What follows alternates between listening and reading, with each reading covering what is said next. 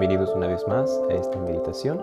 Soy el pastor Ariel Roldán y estamos examinando eh, los pasos que Jesús nos presenta para ser felices. La Biblia dice bienaventurados, pero como escuchamos en el primer episodio, bienaventurados es una palabra que simplemente se traduce mejor o más literal a felices o dichosos.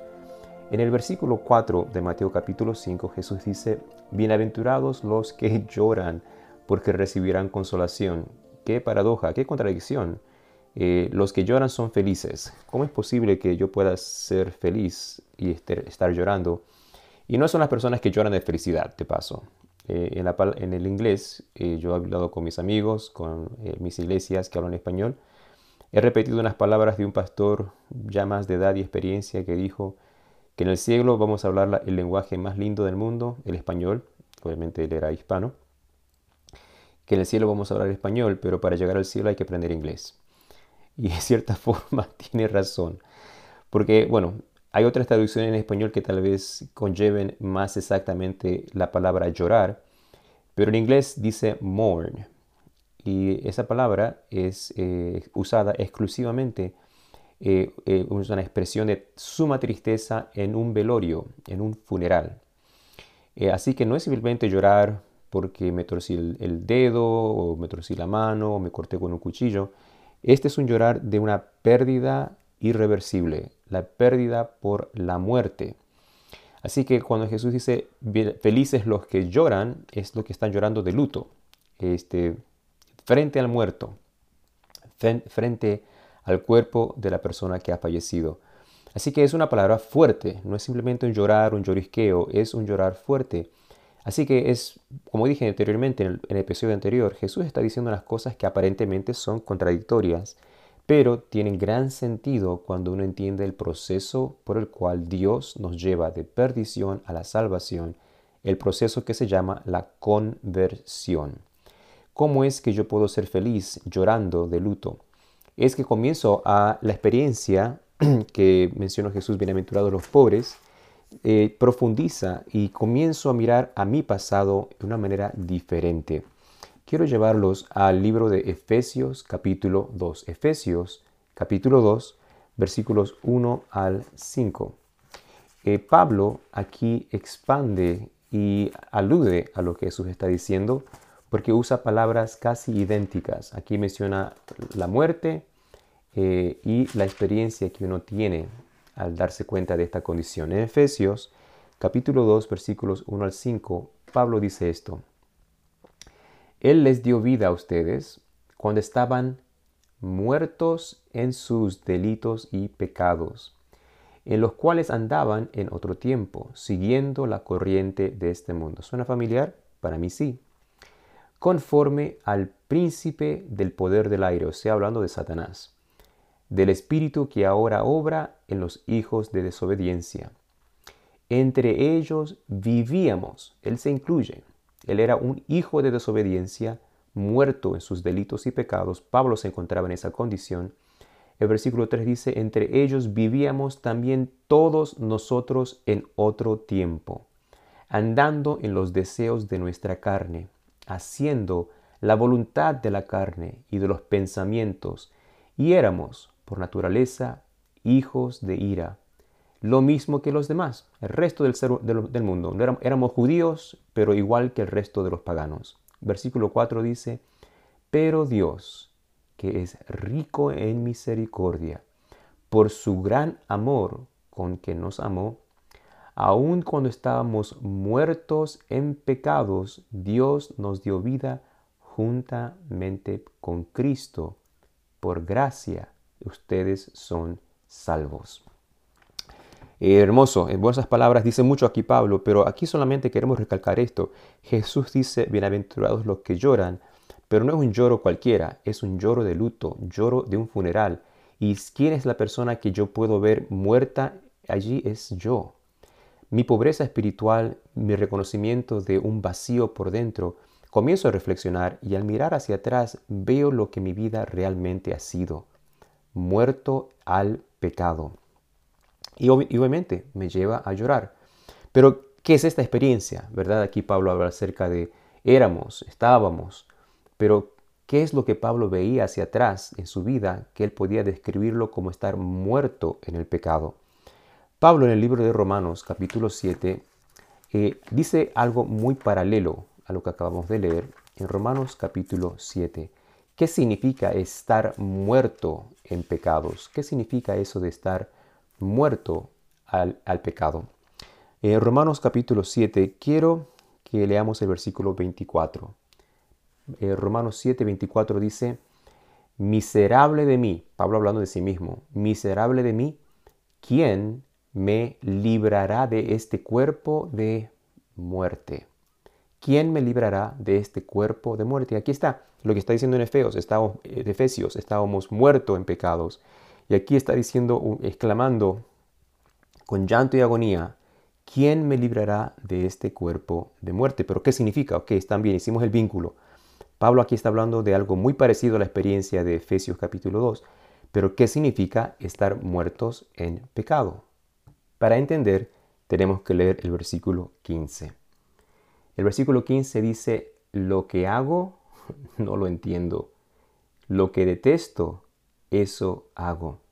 Hago lo que, no hago lo que quiero, sino hago lo que detesto.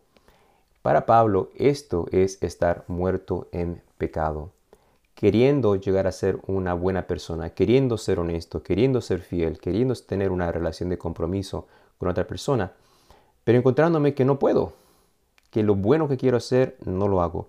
Eh, Pablo lo repite otra vez en el versículo 18 y dice, y yo sé que en mí, esto es, en mi carne, ¿se acuerda que hablaba de eso en Efesios? Andábamos en la carne. En mi carne no habita el bien, porque el querer el bien está en mí, pero no el hacerlo.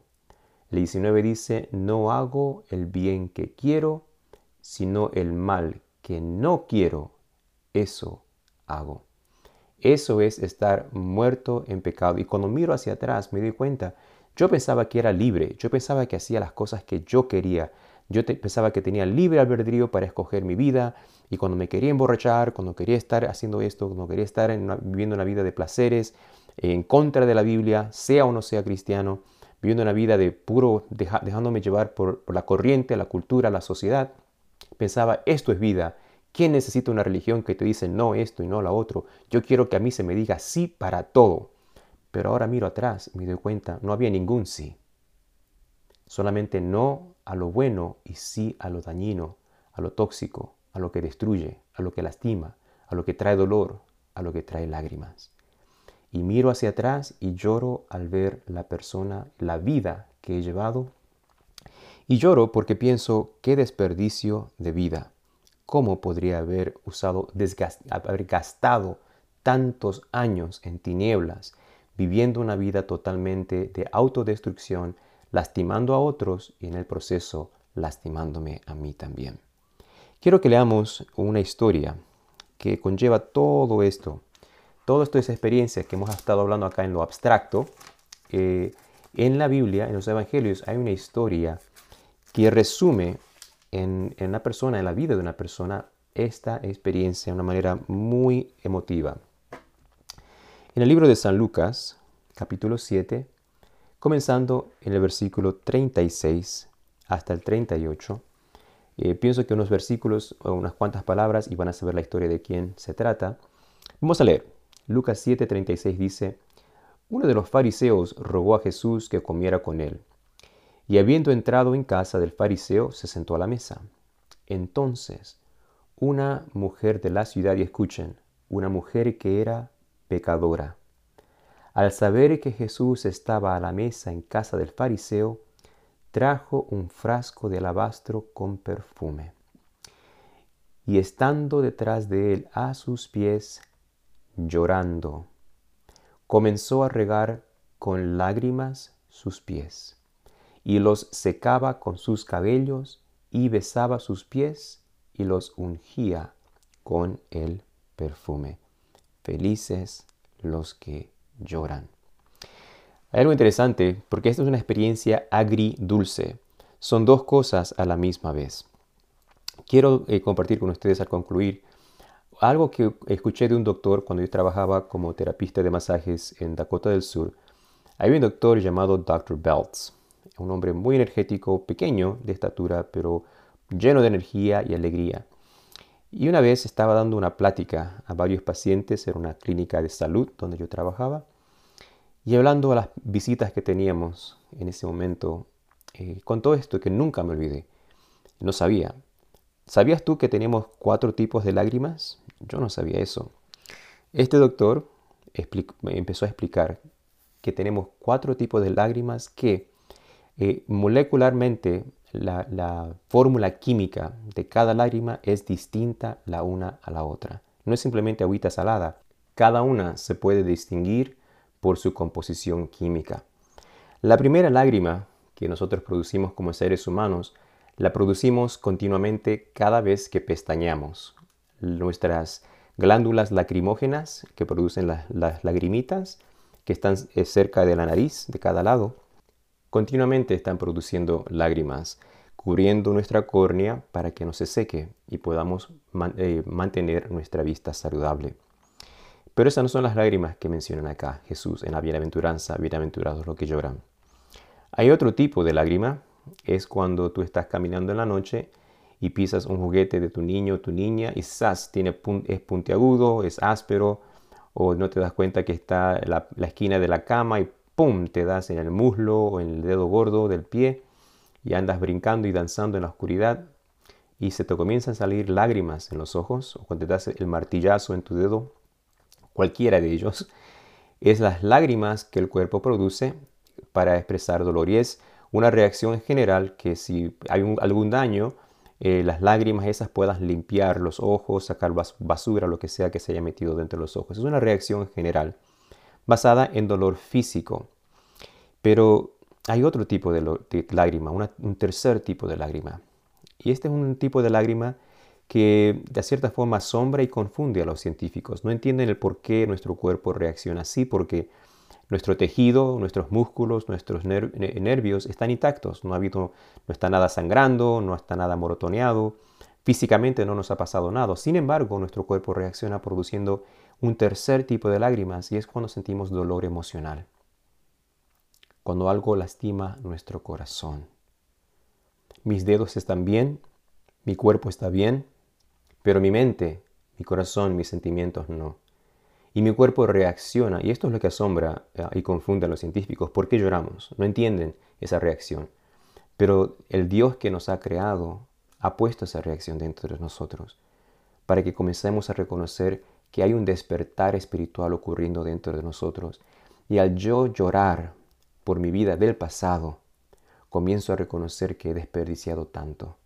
A la misma vez, estoy llorando con la cuarta tipo de lágrima, que esta sí confunde a los científicos, no saben cómo hacer, tener, hacerle sentido a este cuarto tipo de lágrima, porque no hay dolor físico ni hay dolor emocional. Más bien, este cuarto tipo de lágrima es cuando uno siente un gozo exuberante, un gozo que sobrepasa todo las tipos de emociones que podamos sentir es como cuando una persona que ha en una situación de guerras, como en Ucrania que hemos tenido hace poco, y familias están separadas, y después de meses de separación y angustia e incertidumbre, finalmente la madre ve al hijo y el hijo a la madre o el padre a los esposos y se ven y cuando se abrazan, esas lágrimas los científicos no saben por qué.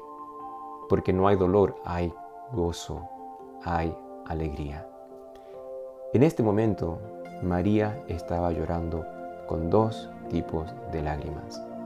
Las lágrimas que lamentaban haber desperdiciado tanto tiempo. Y ese frasco de perfume, ella lo había gastado todo el dinero que había obtenido viviendo una vida de tinieblas, de explotación y abuso.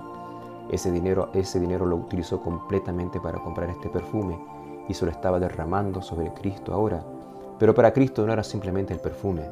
Lo que tenía más valor para Jesús eran esas lágrimas, porque ahora a través de su amor, de su perdón, María podía llorar lágrimas de alegría, lágrimas de gratitud, lágrimas de salvación.